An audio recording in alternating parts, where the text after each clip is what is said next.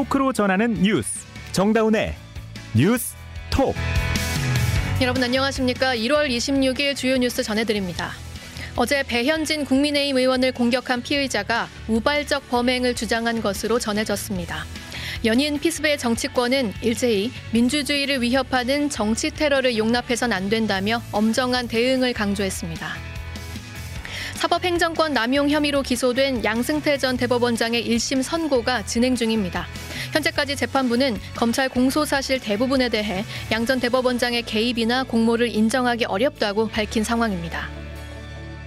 북한의 연이은 무력 시위와 적대적 발언이 이어지면서 미국에서는 북한이 몇 달 안에 2010년 연평도 포격 수준의 치명적인 공격을 감행할 수 있다는 경고가 나오고 있습니다. 카드 하나로 서울 시내 대중교통을 한 달간 무제한 이용할 수 있는 기후동행 카드가 내일부터 시범 서비스에 들어갑니다.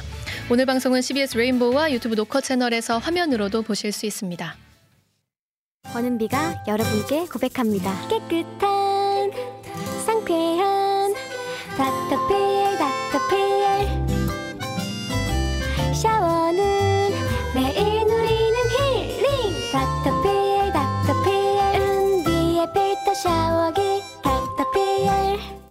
가성비 좋은 간식 맛집 찾으세요? 맛있는 간식 색다른 간식 슈림프 스낵 랩 주세요 맛있게 먹고 부담도 없는 가성비 간식 맛집은 해피 스낵 맥도날드에서 만나보세요. 국민의힘 배현진 의원을 공격한 피의자가 우발적으로 범행했다고 진술한 것으로 전해졌습니다. 경찰은 수사 전담팀을 꾸려 정확한 범행 동기 등을 수사할 계획입니다. 김정록 기자가 보도합니다. 어제 오후 서울 강남구 한 건물에서 국민의힘 배현진 의원을 습격한 A군. A군은 경찰 조사에서 사인을 받겠다며 연예인 등 유명인사가 많이 다니는 미용실을 찾았다고 진술한 것으로 알려졌습니다. 범행 당시 사용했던 돌도 평소 지니고 다녔다고 주장했다고 합니다. 즉, 배 의원을 특정해 범행을 준비했다기보다 배 의원을 만나 우발적으로 범행을 저질렀단 겁니다. 실제로 사건 당시 배 의원은 건물 2층의 미용실을 이용할 예정이었는데 이 건물 계단에서 사건이 일어난 1층 출입문까지 성인 걸음으로 불과 약 30걸음, 건물 안에서도 차에서 내리는 사람을 살필 수 있어 A군이 손쉽게 접근할 수 있었던 것으로 보입니다. 이런 가운데 경찰은 A군이 미성년자인 점과 건강 상태 등을 고려해 오늘 아침 병원에 응급 입원시켰습니다. 서울 강남경찰서장을 팀장으로 27명 규모의 수사 전담팀까지 꾸린 경찰은 오늘 오전 병원에서 진행한 배 의원의 피해자 진술과 A군의 휴대전화 기록, 행적조사 등을 토대로 주말 동안 A군 진술의 사실 여부를 집중 확인할 계획입니다. CBS 뉴스 김정록입니다. 연이은 피습의 정치권은 일제히 정치 테러로 규정하며 한 목소리로 규탄하고 있는데요. 증오 정치로 인한 폭력은 용납해선 안 된다며 엄정 대응을 강조했습니다. 국회에서 백담 기자가 보도합니다. 민주당 이재명 대표가 60대 남성으로부터 흉기 습격을 당한 지 3주가 채 지나지 않은 어제 국민의힘 배현진 의원이 미성년자에게 피습당하자 정치권은 큰 혼란에 빠졌습니다. 여야는 이번 사건을 정치 테러로 규정하고 규탄에 나섰습니다. 대통령실은 윤석열 대통령이 정치인에 대한 테러는 국민에 대한 테러와 다름이 없다고 말했다며 배 의원이 많이 놀랐을 텐데 빨리 쾌유하기를 바란다는 메시지를 건넸다고 전했습니다. 김진표 국회의장도 민주주의에 대한 중대한 도전이라며 서로를 적대하는 극단의 정치에서 벗어나야 한다고 강조했습니다. 국민의힘은 또다시 발생한 정치 테러에 심각한 우려를 표했습니다. 한동훈 비상대책위원장입니다. 범죄의 피해 그리고 이런 테러의 피해는 진영의 문제라든가 당의 문제가 아닙니다. 어, 다 같이 모두 저 이런 일이 절대 있어서는 안 되는 것이고 거기에 대한 어, 대책을 잘 생각해봐야 한다고 생각합니다.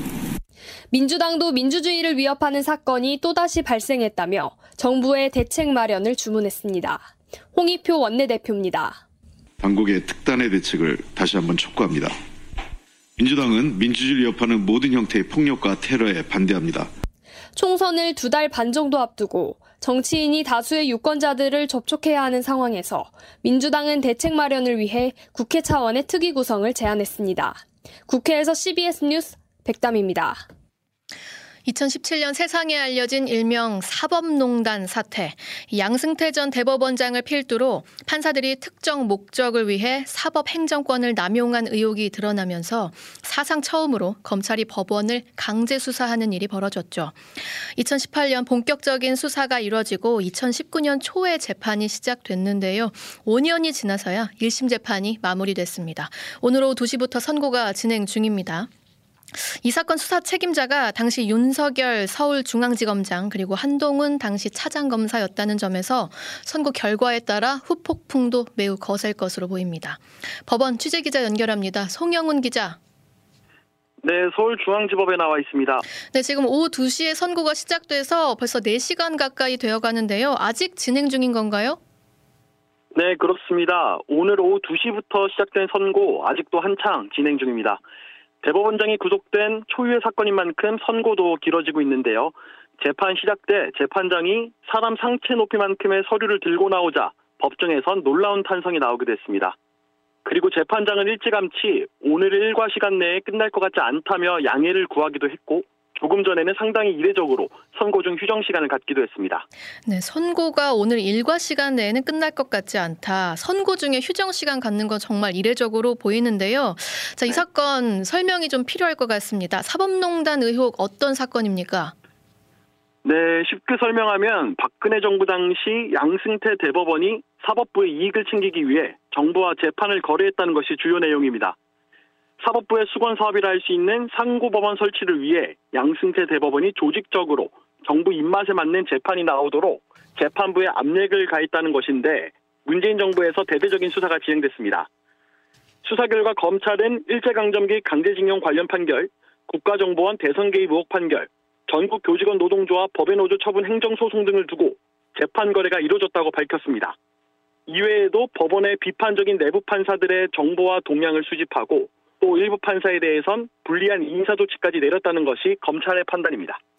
네, 재판 거래 그리고 법원에 대한 판사 정보 동향 수집, 일부 판사에 대한 인사 조치까지 자, 혐의 사실이 굉장히 많습니다. 그래서 약 5년 만에 지금 1심 선고가 나왔고요. 기소 이후로는 1811일이 흘렀는데요. 네, 검찰이 지금 양전 대법원장 등에게 몇 년 구형했습니까? 네, 검찰 이번 의혹의 정점인 양전 대법원장에게 징역 7년을 그리고 함께 기소된 박병대, 고영한 전 대법관에게도 각각 징역 5년과 4년을 구형한 상태입니다. 네, 지금 피고인들은 내내 양전 대법원장 포함해서 혐의를 전면 부인하고 있는 거죠? 네, 그렇습니다. 양전 대법원장은 재판은 물론 검찰이 수사를 시작하기 이전부터 줄곧 혐의를 부인했는데요. 결, 결심 공판에서는 정치 세력의 공격이며 검찰이 그 천병 노릇을 했다고 문재인 정부를 강하게 비판하기도 했습니다. 네, 지금 선고가 한창 진행 중이고 아직 최종 주문이 나오기 전입니다만 어, 선고를 하면서 이 주요 혐의에 대해서 재판부가 입장을 쭉 밝히고 있지 않습니까? 근데 지금 오늘 1심 재판부 판단은 지금까지 어떻게 나오고 있습니까? 네, 1심 재판부 현재 대부분의 검찰 공소 사실에 대해서 양전 대법원장이 개입했다거나 공모했다고 보기 어렵다는 판단을 내놓고 있습니다. 범죄의 증명이 없다. 그러니까 혐의를 인정할 증거가 없다는 뜻입니다. 예. 강제징용 재판 개입 의혹과 관련해서 재판부는 임종원 전 법원 행정처 차장의 직권남용 혐의 자체가 인정되지 않고 설령 임 전 차장의 혐의가 맞다고 하더라도 양 전 대법원장이 공모했다고 보기 어렵다고 판단했습니다. 그리고 국정원 대선 개입 그리고 전교조 법원 노조, 법의 노조 청부 행정소송에서도 양전 대법원장과 나머지 대법관들의 개입과 공모 여부를 인정하기 어렵다고 밝혔습니다. 네, 당시 법원 윗선에 좀 비판적이었던 이 판사들의 동향을 수집했다. 이른바 블랙리스트 의혹도 있었는데요. 이 부분에 대해서는 어떤 판단이 나오고 있습니까? 네, 마찬가지로 범죄의 증명이 없다, 증거가 없다는 판단이 내려지고 있습니다. 개별 법관들에 대해 불이익 인사 조치를 했다는 것에 대해서도 재판부는 본인 의사에 반하는 전보라고 해도 불리한 처벌이라고 할 수 없다. 이렇게 봤습니다. 네, 이번 선고는 양 전 대법원장과 두 대법관들에 대해 이뤄지고 있는 건데 이미 사법농단에 연루돼서 재판에 넘겨진 판사가 십수명입니다. 근데 상당수는 지금 무죄를 받은 상황인 거죠? 네, 맞습니다. 전현직 판사 14명이 이번 사건에 연루돼 재판에 넘겨졌지만 현재까지 2명만 유죄 판결을 받은 상태입니다. 이마저도 2심까지 해서고 현재 대법원에서 심리 중이어서 최종 판단은 지켜봐야 할 것 같습니다. 오늘 선고 결과가 이제 특히 주목받는 이유가 당시 수사 책임자가 윤석열 당시 서울중앙지검장 그리고 수사팀장이 한동훈 당시 서울중앙지검 3차장이었지 않습니까? 이 부분에 대해서도 좀 말씀해 주시죠. 네, 맞습니다. 조금 뒤 나올 선고에서 양전 대법원장 등에 대해 유죄가 선고된다면 사법부가 사법농단 의혹의 실체를 인정하는 것이어서 적지 않은 파장이 예상됩니다. 반대로 문제, 무죄가 나올 경우 검찰의 무리한 수사였다는 비판이 예상됩니다. 양전 대법, 대법원장도 검찰의 수사권 남용이라며 강하게 반발하고 있는데 수사 당시 서울중앙지검장은 윤석열 대통령이었고 서울중앙지검 3차장 검사로 수사를 전체적으로 지휘한 수사팀장은 한동훈 국민의힘 비대위원장입니다. 당시 대대적인 수사를 벌인 검찰은 특별공판팀까지 꾸려서 재판에도 총력을 기울였는데 결과적으로 검찰이 기소한 14명 중 2명만 하급심에서 유죄 판단을 받은 상황이어서 무리하게 혐의를 적용한 것 아니냐는 비난에 직면할 것으로 보입니다. 네, 지금까지 서울중앙지법에서 전해드렸습니다. 여러분은 지금 뉴스다운 뉴스 정다운의 뉴스톡을 듣고 계십니다.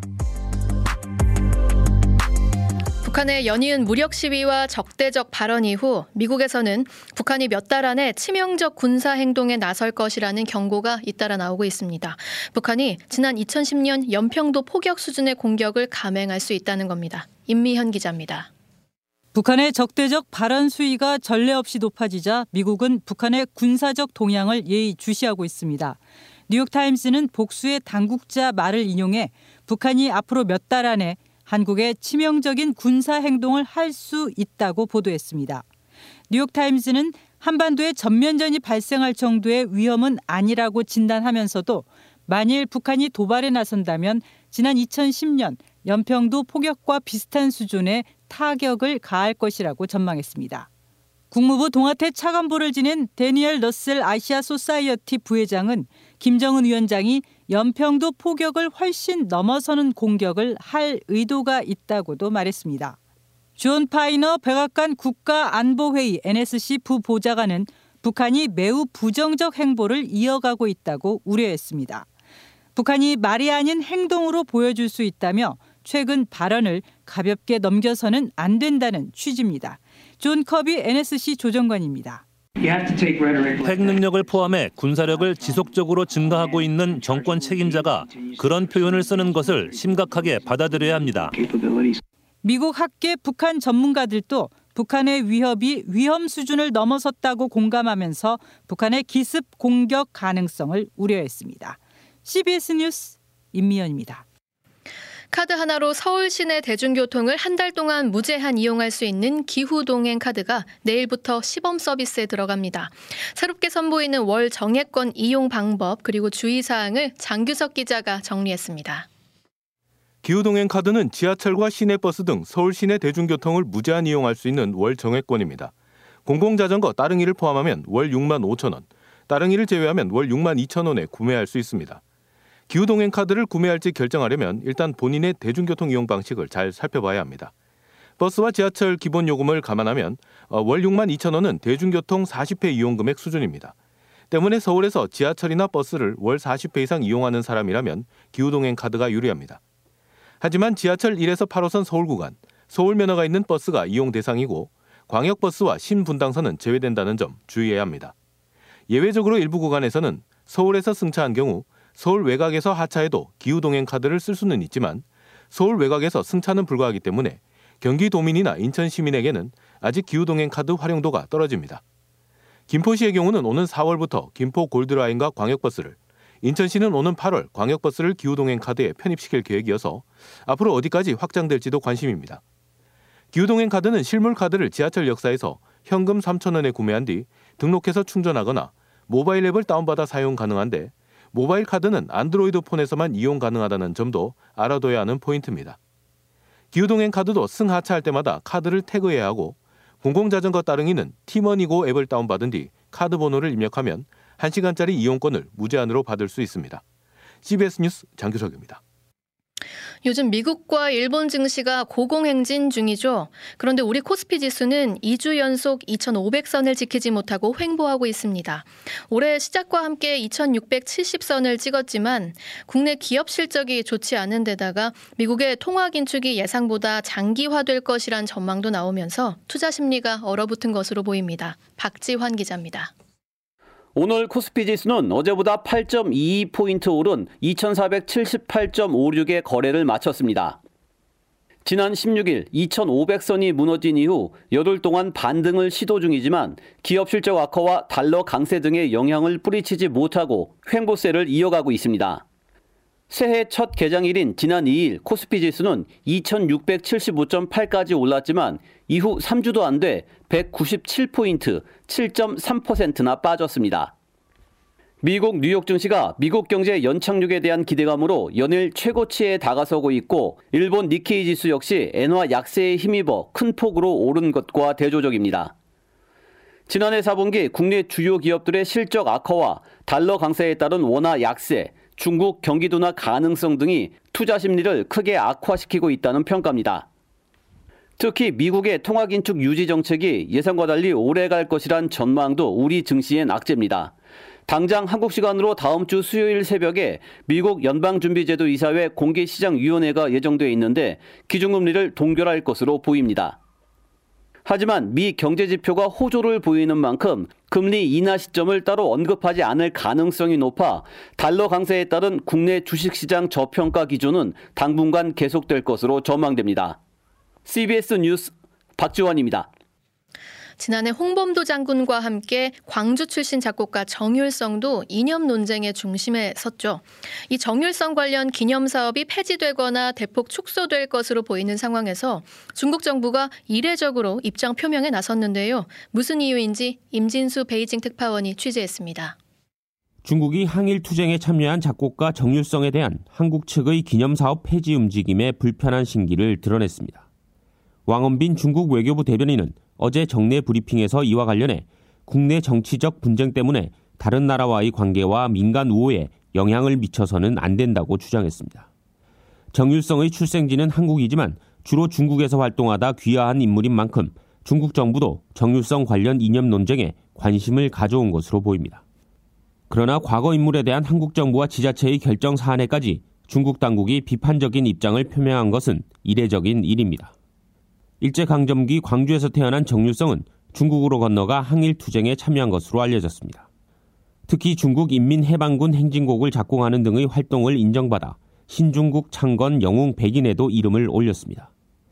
그러나 한국전쟁 당시 북한군과 중공군 신분으로 두 차례 참전하는가 하면 북한군과도 작공하는 등의 이력으로 인해 이념 논쟁이 벌어졌습니다. 박민식 전 국가보훈부 장관입니다. 정율성 공원을 대한민국에서 만들고 기리는 것은 아니란 국가관과 역사식을 적나라하게 보여주는 사례입니다. 이에 반발하던 광주시도 올해 초 결국 정율성 기념 사업을 폐지하거나 축소하는 쪽으로 방향을 틀었습니다. 지난 20여 년간 이어진 정율성 음악제는 올해 취소됐고 정율성 역사공원도 명칭이 바뀔 예정입니다. 베이징에서 CBS 뉴스 임진수입니다. 우리 축구대표팀이 약체 말레이시아와 졸전 끝에 무승부를 거뒀습니다. 16강에는 진출했지만 조 2위로 오르면서 찜찜한 경기력이 도마에 올랐는데요. 카타르 도하에서 김조휘 기자가 전합니다. 피파 랭킹 130위인 말레이시아를 상대로 고전한 우리 축구대표팀. 주장 손흥민과 이강인, 김민재 등 주축들을 대거 투입했지만 졸전 끝 3대3 무승부를 거뒀습니다. 최악의 경기력이라는 비판이 나오는 가운데 위르겐 클린스만 감독의 발언도 도마 위에 올랐습니다. 무려 6골이 터진 상당히 박진감 넘치는 경기였다고 소감을 밝혀 팬들의 문매를 받고 있습니다. 경기 종료 직전 통안의 동점골 허용 상황에는 미소를 보여 황당하다는 반응입니다. 조별리그에서 역대 최다인 6실점의 불명예를 남겼는데 여전히 우승을 확신하고 있습니다. 하지만 전문가의 시선은 다릅니다. 축구 통계 매체 옵타는 우리 대표팀의 우승 확률을 14.3%에서 11%로 하향 조정했습니다. 64년 만에 우승에 도전하는 우리 대표팀. 역대 최고 전력을 갖췄다는 평가를 받지만 부진한 모습을 보여 비난이 쏟아지고 있습니다. 하지만 아직 토너먼트가 남은 만큼 주장 손흥민은 팬들에게 비난 대신 응원과 격려를 부탁했습니다. 손흥민 선수입니다. 어, 선수를 좀 흔들지 않으셨으면 좋겠고 어, 선수를 좀 포텍 보호해 주셨으면 좋겠다라는 말씀을 꼭 드리고 싶었는데 저희 선수들 조금만 아껴 주셨으면 좋겠고 대표팀은 닷새간 휴식을 취하고 오는 31일 사우디아라비아와 16강전에 나섭니다. 도하에서 CBS 뉴스 김조입니다.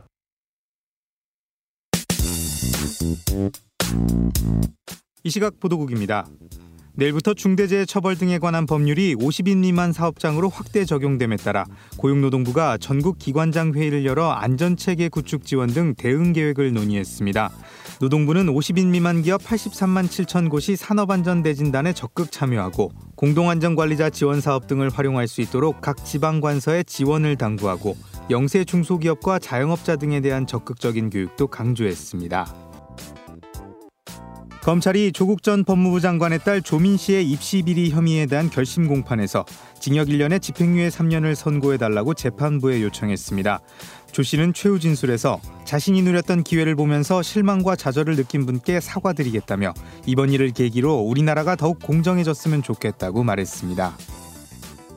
심각한 저출생 상황을 타개하기 위해서는 지나친 교육 경쟁과 입시 부담 등 우리 사회의 교육 분야 문제를 우선 해결해야 한다는 지적이 나왔습니다. 대통령 직속 저출산 고령사회위원회 주최로 열린 오늘 인구전략 자문회의에서 김희삼 광주과학기술원 교수는 2015년 이후 교육 경쟁 심화, 출산율 급락, 수저 계급론 등이 동시에 이루어졌다며 입시 중심형 삶의 구조에서 교육, 일, 여가를 병행하는 평생학습형 구조로 생애 주기를 대전환해야 한다고 강조했습니다. 또 김진영 건국대 교수도 상대평가와 객관식 평가에 대한 맹신을 버리지 않으면 사교육과 교육 경쟁의 문제를 해결할 수 없다며 경쟁식 교육 환경과 평가 방식의 변화가 필요하다고 지적했습니다. 개혁신당의 노인 지하철 무임승차 폐지 공약을 놓고 이준석 대표와 김호일 대한노인회 회장이 오늘 설전을 벌였습니다. 이 대표는 CBS 라디오 김현정의 뉴스쇼에 나와 노인 무임승차 비율이 올라가면서 지하철 적자가 누적되고 있다며 공정성에 문제가 있다고 지적했습니다. 그러나 김 회장은 지하철 적자 요인과 노인의 무임승차는 상관관계가 없다며 방만 경영, 요금 문제 등에 따른 적자를 노인들의 탓으로 돌리고 있다고 반박했습니다. 이번 주 들어 닷새 가까이 이어진 한파에 올겨울 처음 한강이 얼었다고 기상청이 밝혔습니다. 올겨울 한강 결빙일은 평년보다는 16일, 지난 겨울보다는 32일, 2000년대 들어 두 번째로 늦은 것으로 올겨울 따뜻한 기온 때문이라고 기상청은 설명했습니다. 1인당 쌀 소비량이 또 감소하면서 역대 최소 기록을 갈아치웠습니다.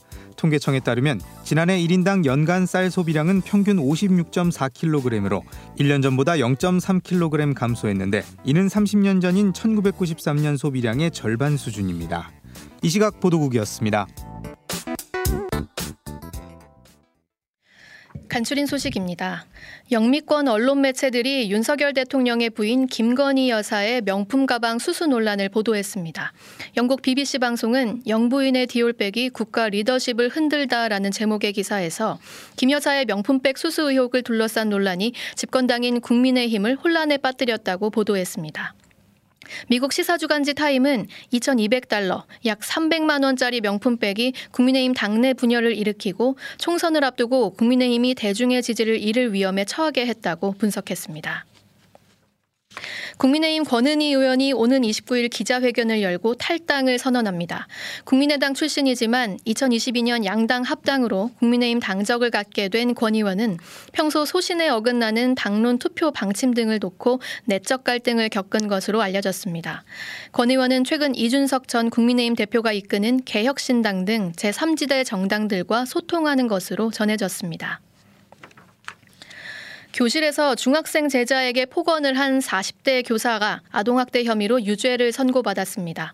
인천지법은 아동학대 범죄의 처벌 등에 관한 특례법 위반 혐의로 기소된 교사 A씨에게 벌금 300만 원을 선고했다고 밝혔습니다. A씨는 2022년 4월 인천 모 중학교 교실에서 제자 B양에게 너는 왜 그렇게 사느냐며 인생이 불쌍하다고 소리친 것으로 조사됐습니다. 수십억 원대 비자금을 조성한 혐의로 재판에 넘겨진 장원준 신풍, 신풍제약 전 대표와 이 회사 전직 임원에게 실형이 선고됐습니다.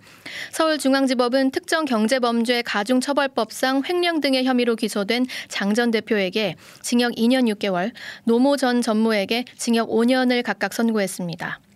장 전 대표와 노 전 전무는 2008년 4월에서 2017년 9월 원재료 납품가를 부풀리거나 거래한 것처럼 꾸며 차액을 돌려받는 수법으로 비자금 총 91억 원을 조성해 자사 주식 취득과 생활비 등에 쓴 혐의로 기소됐습니다. 이어서 날씨 전해드립니다. 김수진 기상 리포터. 네, 오늘 아침까지도 강추위가 이어졌지만 낮부터 평년 기온을 회복하면서 닷새 만에 한파가 누그러졌습니다. 오늘 아침 올겨울 처음 한강이 얼어붙을 정도로 이번 한파의 기세는 정말 대단했는데요. 추위가 점차 누그러지면서 이번 주말 주일 동안에 다행히 큰 추위는 없겠습니다. 다만 현재 한파 특보가 남아 있는 곳이 있는데요. 강원 내륙 산지와 경북 북동 산지를 중심으로 영하 10도 안팎의 강추위가 좀 더 이어지겠습니다. 내일 아침 아침 기온은 철원 영하 10도, 서울과 대전 영하 4도, 대구 영하 2도, 광주 영하 1도로 오늘보다 1도에서 5도가량 더 높겠고요. 한낮 기온도 서울 3도를 비롯해 원주 청주 4도, 광주 대구 7도로 오늘과 비슷해서 크게 춥지 않은 날씨를 보이겠습니다.